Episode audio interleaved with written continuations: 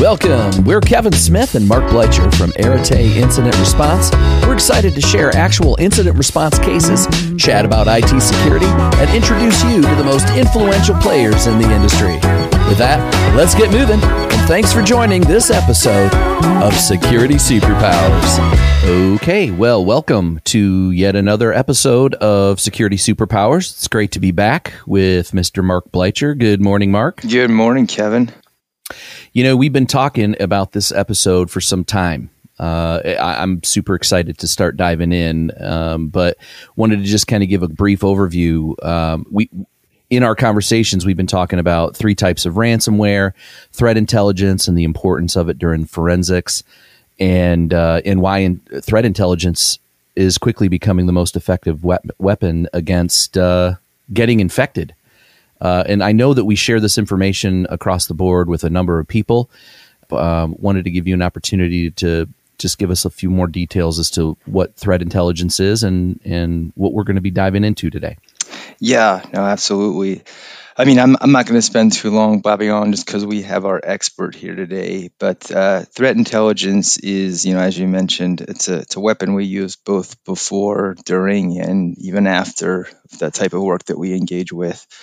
Uh, it is it allows us to put together a picture of uh, what could happen and stop that, uh, piece together what's happened in the past, and then use that information moving forward to ensure that thing doesn't happen again in the future. I do want to cue up our our very um, esteemed guest. Um, he was a cyber threat intelligence officer uh, in the U.S. Army. He was associate director of cyber uh, investigations at another firm. Uh, he's a uh, he's a holder of an MBA from George Washington University in IT management and finance, and he's currently pursuing a PhD in data mining and artificial intelligence at George Mason. Um, uh, it is my pleasure and my honor to uh, introduce our our director of cyber threat intelligence, Mr. Evgueni Erchov. Good morning. Good morning, guys. Thank you for having me. Thank you for being here. Uh, so again, you know, I just want to re-summarize. We are going to be covering a, a wide uh, uh, swath of topics today, and um, I wanted to just give you uh, the opportunity to just give us a summary as we head into that, um, and just get your feelings on on the importance of threat intelligence and uh, why you've committed uh, s- such an enormous amount of time, effort, and energy into that. No, absolutely, and I, 100% agree with Marc. Uh, so at this point, uh, cyber threat intelligence is an, an, integral part of pretty much everything that we do. Uh, as Marc mentioned, uh, the information that we collect from previous cases, and right now we collect more than 150 data points along with technical indicators from previous matters that we handled. So that information is absolutely uh, extremely helpful and valuable Uh, for all the three uh, like three um, uh, swim lanes uh, that we deal with. Uh, so, for example, if we deal in like with initial containment of the victim's environment, uh, just by knowing uh, which variant uh, we're dealing with, we can kind of predict what we should expect to find. So it could be like any type of trojans or most commonly used intrusion vectors for that specific variant, and etc. Uh, then, like in the phase, like if uh, unfortunately uh, required to uh, negotiate the ransom payment uh, for our client, uh, since they don't have backups available and don't have way to restore the data on their systems, just by knowing the previous information on the previous amounts, types of discounts we got in the past, uh, and just uh, the average ransom payments in general for each specific variant that also extremely helpful because we can provide advice both to the client and to the counsel uh, whether we are getting a good deal or not. And uh, last but not least on the forensic side uh, since uh, we collected all the information and technical indicators in the past we also kind of know as well uh, what to look for, uh, what type of persistencies uh, like that specific threat actor using, uh, and it uh, helps to speed up the uh, forensics investigation as well. So, Evgueni, you, you, know, you mentioned um, how we use the, information from past engagements and we apply that to you know our current active investigations. And one of the things i think that just had me in awe one day uh, when you were sharing with me the, the work that you were you're doing with uh, federal law enforcement regarding one of the variants. Can you uh, kind of talk about what you did in that case obviously with not disclosing too much and then um, you know the tactics we were using with the dark web and just the, the phenomenal results we had uh, with that project. No, absolutely, and uh, I think like uh, I completely agree with you. I think like we uh, playing a more and more important role uh, on collaboration with the law enforcement uh, because, uh, as you guys can probably confirm based on our experience, uh, in a lot of cases, uh, a lot of victims uh, are kind of hesitant to disclose anything to law enforcement. Uh, and partially it's because uh, they basically their primary goal for them is uh, to get back up and running uh, as quickly as possible, uh, and uh, like the information sharing with law enforcement uh, and everything else is kind of like takes the back seat. but yeah, specifically on this on this matter that you're referring to, obviously, like we cannot disclose the any information regarding the client and etc. but were able to collect information, and it was uh, open source information on one of their uh, variants that we deal quite often. Uh, and it was a collection of uh, like few uh, like images, indicators, etc. Uh, so we, our cyber threat intel team did a lot of research specifically on on that type of information that we were able to gather, and we were able to pivot off that initial data set and identify quite a few additional like point of contacts like social media accounts and uh, uh, some additional like uh, personal identifiable information uh, for a suspected administrator of that specific group uh, and we currently working closely with law enforcement to help them out on this in- investigation. Yeah.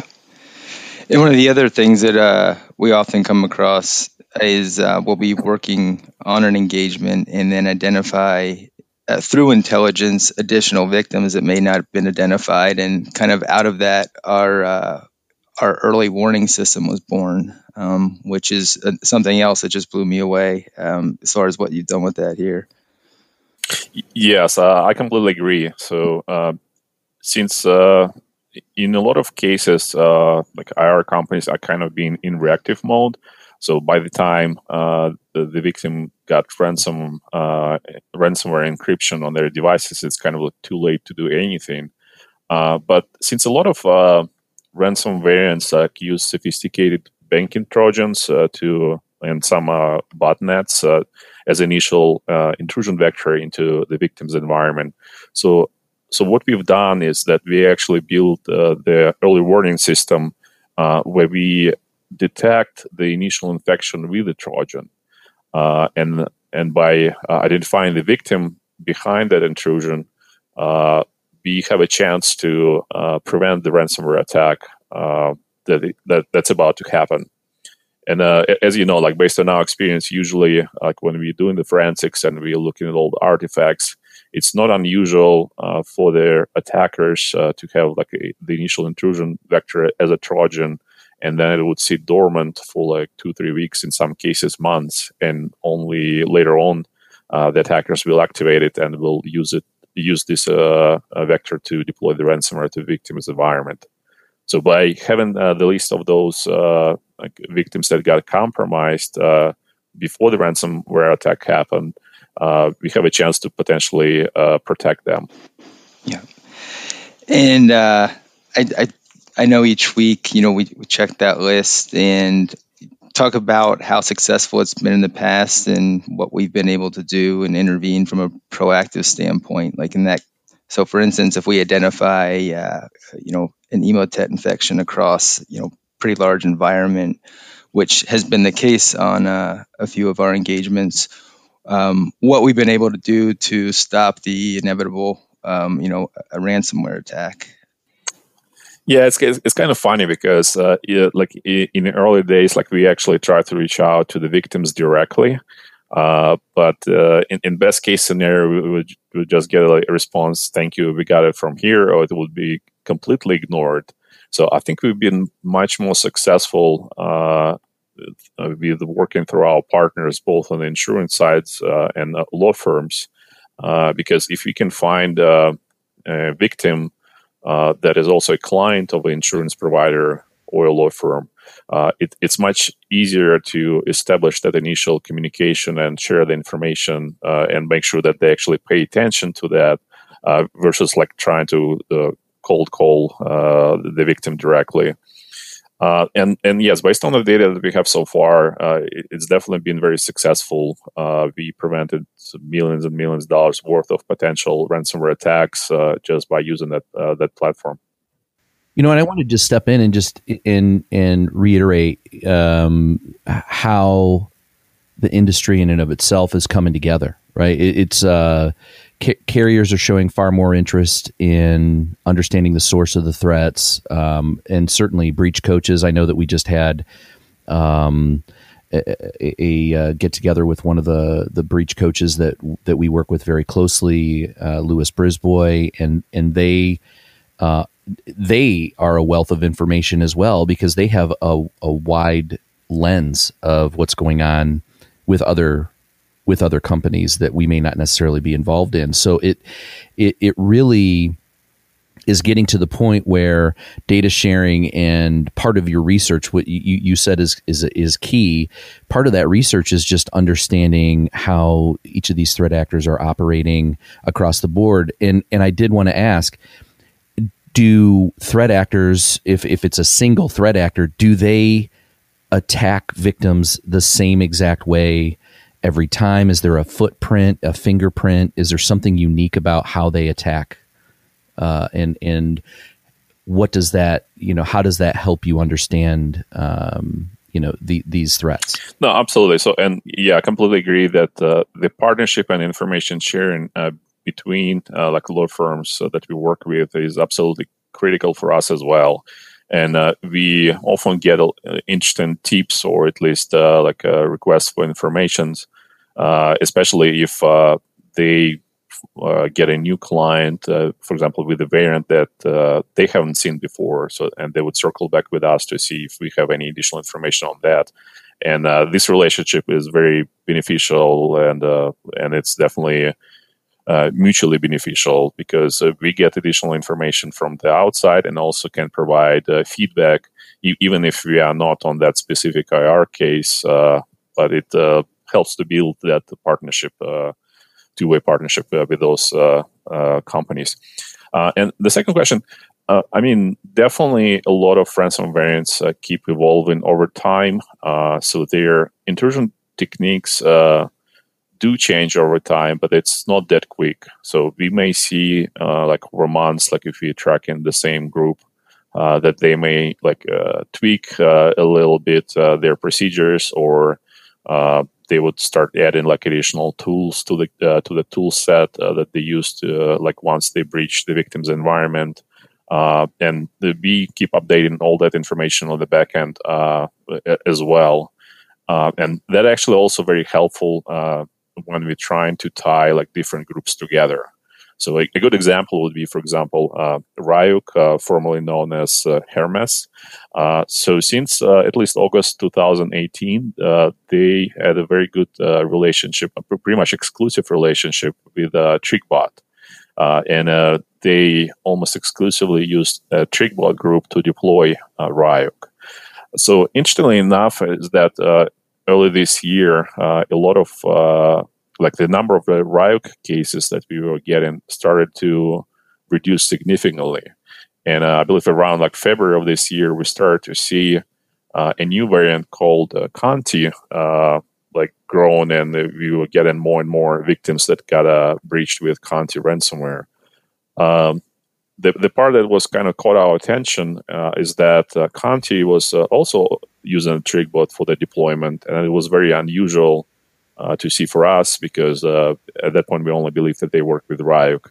Uh, but based on, on that information and a couple additional technical indicators from forensics analysis, now we believe that those two groups, like Ryuk and Conti, actually related, and we'll continue monitoring how they progress going forward. Um, are we able to uh, talk at this point, kind of the, the technical similarities that we've seen? I know there's been uh, a lot of other open source and different publications from other vendors, but have we seen anything recently? I know that uh, I believe we had a Conti uh, project come in this week. So the, the tool itself is, is definitely a new version of the like ransomware uh, ransomware that uh, they probably developed recently.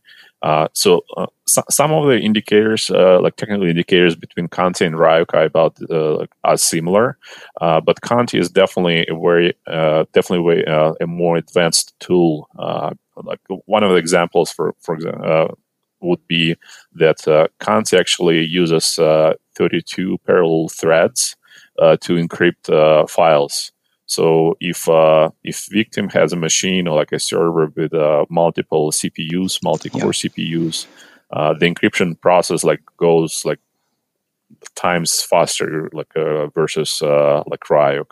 So it's definitely like a, a more advanced tool. Uh, and as I said, like but based on some indicators specifically in Conti itself, there are some similarities with Ryuk, and obviously uh, the connection of uh, being used to deploy it is also a very good indicator that uh, those are being operated by the same group. Could I could I just ask a real quick question because y- you've been um, you've touched on it a couple of times, um, and, and, this is for the uninitiated in our in our listenership. Uh, there are threat actors, and then there's toolset developers, and they're working together. So we're looking at the folks that execute the actual uh, crime, if you will, but the tools that they're using are developed in cooperation with a potential uh, separate group of people. It, did I hear that correctly? Uh, I mean, it really depends, and uh, actually, a very good segue uh, into the types of ransomware that uh, we see. Uh, so we, we kind of like when we're thinking about types of ransomware, we put them in three different uh, buckets. Uh, so the first one would be uh, what we call ransomware as a service. Uh, and uh, you can think of it uh, as of essentially a franchise model. So, like you have a core team that actually develops all the procedures, tools, instructions, etc., and then you have a bunch of independent contractors that just subscribe to that franchise and they get all the those tools provided to them along like with ongoing updates. Uh, in exchange for that, uh, those independent contractors uh, have to share uh, the percentage of the like legal proceeds that they get like from the ransom payments.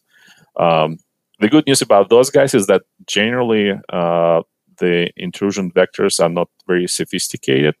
Uh, and good example would be, let's say, like Dharma or Phobos.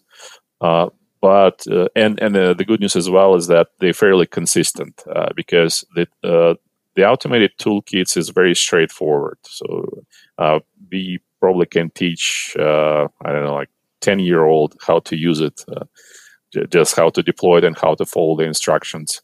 and it's literally like workflow step by step process. The, the, challenge with those guys is that since we're dealing with uh, hundreds and hundreds of those independent contractors, so every time, uh, even though you you dealing like dealing with the same variant, like but every time you're talking to a potentially different person.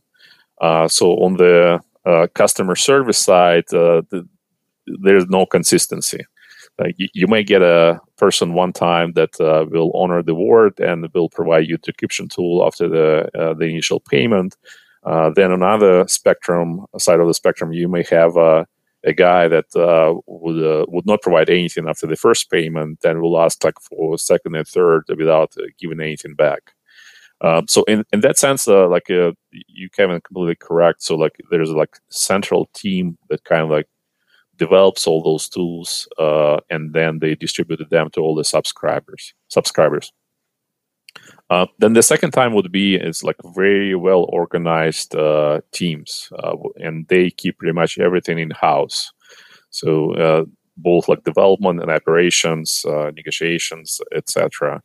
Um, in a sense, it, it, the development in those type of scenarios is done internally, uh, like organically within the organization, but but it's a a single organization, uh, and they are definitely more sophisticated because they continually uh, reinvest a uh, uh, portion of their proceeds into improving their tools and procedures. Uh, and it, it's really hard to catch them before they actually deploy the ransomware. on the good news side, if you can call good news that that uh, like once they agree to a certain amount uh, for the ransom payment, they generally honor the word and provide everything they promised to provide. So like we we get the decryption tool, and in some cases, if uh, data was uh, stolen uh, from the victim's environment, we also will get uh, either like a file tree or proof of deletion that the data was actually deleted on the attacker's side. So, so as as so as Marc would put it, it some of these organizations, and these would be the organizations that he's alluded to in the past. Th- many of them operate better than you know Fortune 500 companies in their efficiency and and their effectiveness in not only attacking a particular victim but resolving uh, the case by providing the right tools. They're predictable. You, you know, they're they're good at negotiation. Uh, does that characterize them? Absolutely, well? and uh, the, the help desk for those type of groups is like probably one of the best like in the industry like they, they can uh, give the big like uh, fortune 500 companies run for their money uh, it's absolutely fascinating to work with them especially like when we run into some kind of issues and we be trying to resolve those issues uh, the, they do care about their reputation and because of that, uh, they, they, generally try to help and uh, resolve all the issues that we may have. Wow. And what's the third? What's the third type? Uh, and the third is uh, just like Wild West. So it's essentially miscellaneous and new variants. Uh, if it's a new variant that we're dealing with, uh, generally they don't care about the reputation, and sometimes the tools that they use have a lot of issues. so we we had issues, for example, with Ako uh, ransom variant, like when it just showed up and it was uh, the first time reported. Uh, we went back and forth negotiating with them, and uh, they ended up providing us a tool uh, that instead of decrypting data, like corrupted like 50% of the data on the client side. Uh, and then they also started to ask for additional payment to help us fix it without providing any proof of that that they can actually assist with anything. So th- those guys uh definitely uh, unpredictable. Uh, if they will uh, mess up, uh, they can just afford to disappear for a few weeks and maybe pop back up under a new name a few weeks later. and yeah, there's a, no good news with those guys. Uh, terrifying. it's just absolutely terrifying uh, because if they blow it, uh, are these the folks that um, ultimately, uh, and I've seen it, uh, they're a little random in their ability to provide encryption keys, and they've taken what has historically been a pretty solid uh, variant and just tweaked it to their benefit, or or not. Maybe they're just experimenting, and and it's just as a complete it's a complete loss. Um, yeah. It, it, how prevalent? How prevalent is the third type, the Wild West? I mean, I think yeah. that you know listeners are probably nail biting right now. it's like, oh my gosh! Oh. um, how, how frequently do you see Wild West versus your organized team? So I I can tell you I've had two Wild West in the past, and the first was interesting. It was uh, they were using a, a mail domain, which was is not common, you know, like a, a Proton or a Tutano uh, it was a is a Gmail account, and they ha- it was a uh, healthcare facility that was involved. The variant uh, was an open source that during forensics we found a, a, GitHub page for that we were actually able to build the decryptor with. Um, but at that point, it was also weird is they had only hit like non-critical systems. So we thought in that case that maybe it was you know maybe an exit phase of a larger attack. So we we did a further investigation. Um, and then the other, uh, the used a, a, variant which was common. Uh, I believe this was like last fall. Um, was it Doppel? I can't remember, but uh, so we had paid the ransom, and afterwards the the comms just went dark. They didn't respond, and we ultimately did not get the key. We never heard back, and I mean, in that case, you know, you know, we typically go to Evgueni, and his you know first thoughts are maybe the email was shut down. Um, but it was weird because that had never happened, and then ultimately we determined once we did get a copy of the uh, ransomware payload itself, it wasn't Opal. It was something we had never heard of. So those things do happen. I guess in that case, Evgueni are those kind of akin to like your script kiddies, but for ransomware? And you know, how does that affect uh, you know other like I guess these groups in general? Is it or is it just really a nuisance to them? I mean, like a, a lot of uh, those variants. Uh, I mean, like you can you can go on uh, on like Russian hackers forums and and buy uh, a pre-built uh, like ransomware tool uh, that is absolutely generic for I don't know like 200, 500 bucks, and you can start your own operations. but because they just purchase some, something off the shelf, I mean, if they they run into some kind of issues with uh, with the encryption decryption process, uh, there's nothing they can do to help because they're not the experts. Uh, they don't have like a central team that actually worked on the development of those tools. Uh, and I mean, like they, they will be absolutely clueless and not be able to help uh, to resolve the situation. So obviously, like with, with those uh, those type of cases, whenever we deal with a new one that we never heard before, we being like double, triple cautious with those guys, uh, ensuring that uh, they can decrypt the sample files, uh, ensuring that uh, we can get some kind of proof of uh, additional, both like whether they exfiltrate the data or not, just because we don't have any information about them and uh, they don't have any track record, essentially. Yeah. Yeah, no, speaking of exfiltration, sorry, I'm going in a million different directions after you drop some awesome uh, knowledge. But so data exfils has obviously been a, a, kind of trend that started end of last year and has continued. Um, and it seems you know each new variant we're learning has some sort of exfil component. What do you think is is next after that? Is is kind of a a double insurance policy um, for the, for the attackers that they may start using. Yeah, you're absolutely correct. So it started uh, back, I believe, in November of the last year uh, with Maze. Uh, and after that, uh, I believe we're currently tracking at least 20 different variants that uh, jumped on the back bandwagon and also started to uh, like exfil take the data before the encryption. And attackers essentially, in their mind, trying to use that to leverage their chances of getting paid.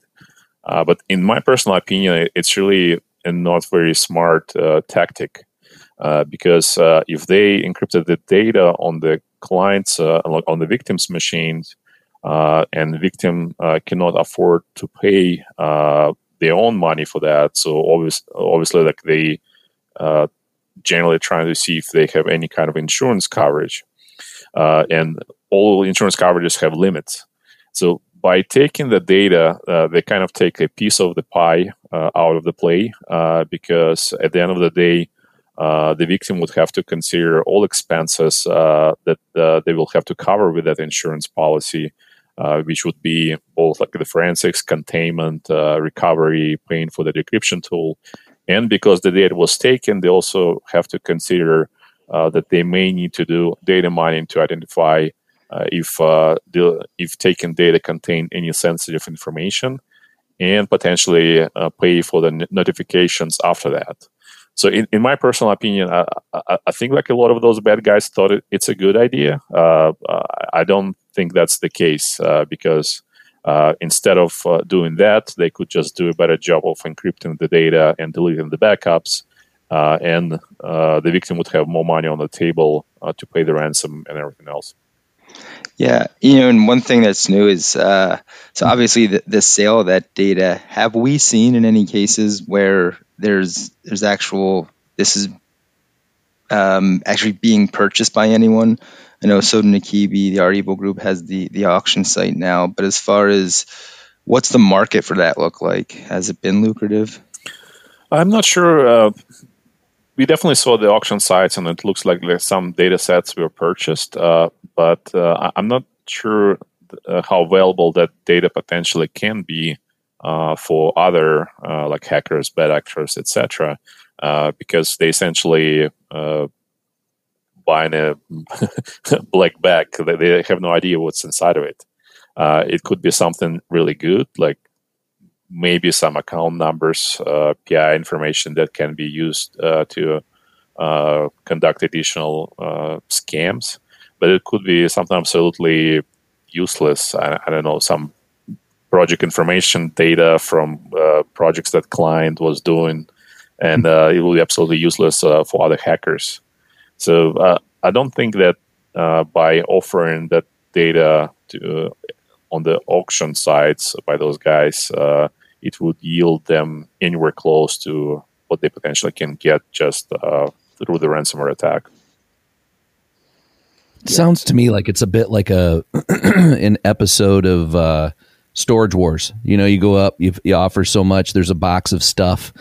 Uh, could be uh, a bunch of stuffed animals with mold in them, or or it could be you know boxes of gold coins. I think that's going to that's probably going to change though don't you think with regard to the tool sets that they're using? Um, and you know ne- artificial intelligence uh, machine learning i mean they're going to be able to sift through that data data mining in general right? I mean the, the tactics that can be used to filter through and isolate valuable data is going to change. So uh, do you think that this is just kind of step one? They're building the mo- they're building they're building a business model uh, step two, they're going to refine it until it makes sense, right? And uh, in the meantime, you know, people are going to pay. It, again, they're just going to kind of drive by and say, oh, "I'll give you X amount of dollars for this data, and we'll see if we can leverage it against the customer." Or, uh, it, I mean, it, what, what are your thoughts? Sound, does that sound about right, or we, uh, or do you think that this is just a, a grand experiment to to to do what Marc said, which is give them a double insurance policy on a on an attack. Yeah, I, I don't believe that uh, because at the end of the day, uh, for the attackers, uh, I mean, they they want to uh, move through those uh, cases with victims fairly quickly, uh, and like let, us take a maze for example.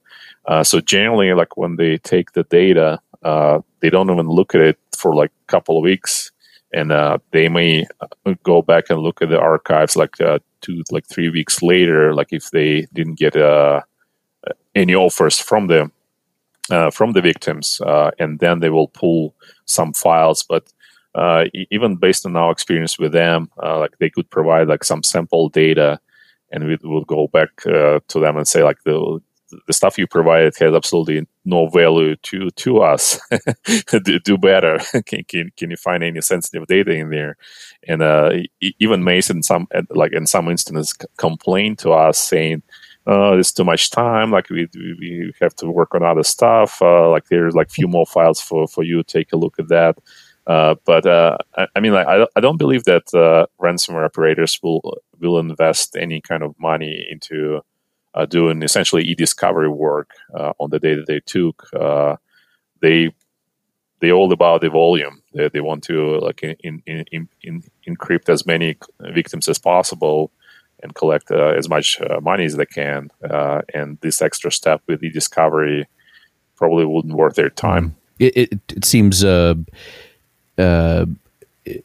it's tiresome work to have reputation on both sides of the coin, right? You got reputation on giving giving control back to a victim's network, and then you have a reputation hit if you know if you're downloading you know again recipes for you know corn muffins and croissants. I mean, it, who cares, right? I mean, at the end of the day, other than the baker who you know may not want their their recipe, but I mean, how much money is that going to command? I guess unless it's you know a brand name or whatever. But I think at the end of the day, you're right. It, it, you know, what is the value to the threat actor when they want to get in, they want to get out? Absolutely, I agree. And uh, I mean, like if uh, if hacker would be interested in like purchasing uh, like credit card numbers, uh, like uh, social security numbers, uh, there are several dark web auctions and shops available. where that type of information can be purchased like extremely inexpensively. Uh, that doesn't that wouldn't make any sense uh, for guys that are looking for that type of, of information uh, to go and purchase data dump uh, from the ransomware attack and try to figure out if it contained any like data that they can use. So it's just doesn't make sense.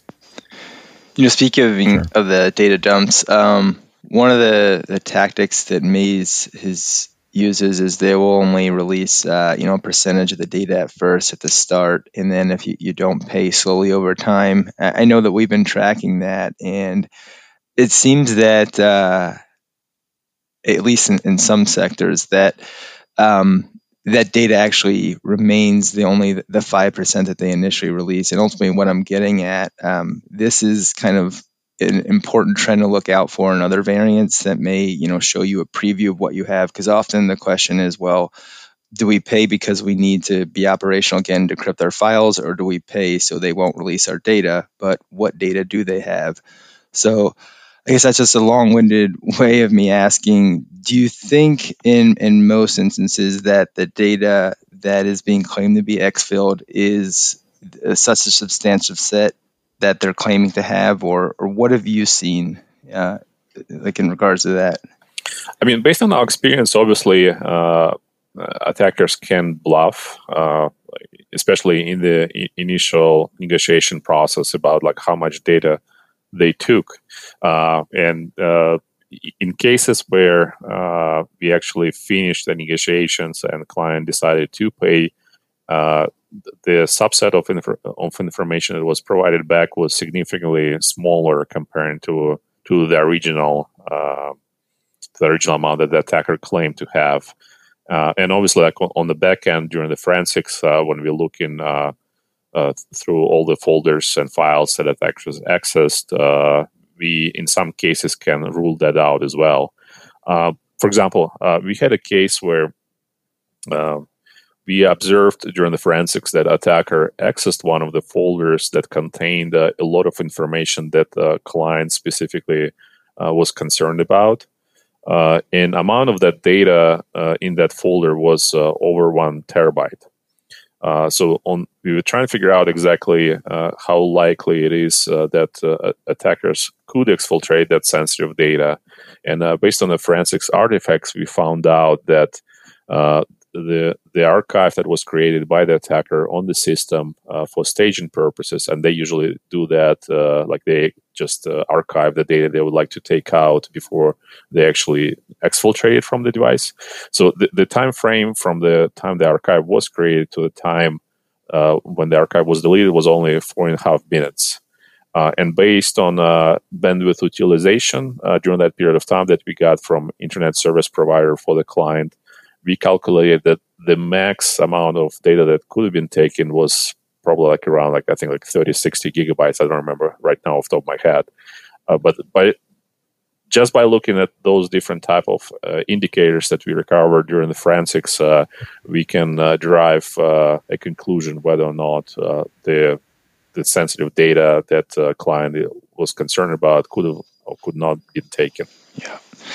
Yeah, and it is. It's always nice when we do still have those artifacts available for forensics because uh, I know in a few uh, big Maze um, projects we've had that we've not had the luxury of of having any evidence to tie it back, but the data being presented by the threat actor was a large set and that that always leaves a big question in the mind as far as you know how do you proceed to get operational again so uh, and this we I could go on with you all morning, but uh, I I want to have you back and you know continue to have you on because I could talk to you all day every day, um, you know as we do during the day. So I uh, Kevin, I want to um, you know let's continue this over to a series two and uh, keep talking with Evgueni. Absolutely. No, this I found this episode to be incredibly informative all this stuff is such good information and and definitely deserves another uh, another full episode. So, um, Evgueni, thank you very much for joining us this morning. Thank you for having me. it was a pleasure. Yeah. Great, great. I hope it was a good good time, and uh, and absolutely, uh, we'd like to invite you back again for part two of this conversation. Uh, and and with that, uh, Marc, great great talk today, don't you think? Yeah, no, absolutely, fascinating stuff. And there it is. We've reached the end of this episode, but not the end of this topic. Join us next time as we continue this very interesting discussion on threat intelligence with Evgueni and Marc. I'd like to thank Severine Fortin and Colin Hanks for all they do to make this production possible, as well as you, our listeners, for spending time with us. So for now, stay smart, stay safe, and join us again for another episode of Security Superpowers.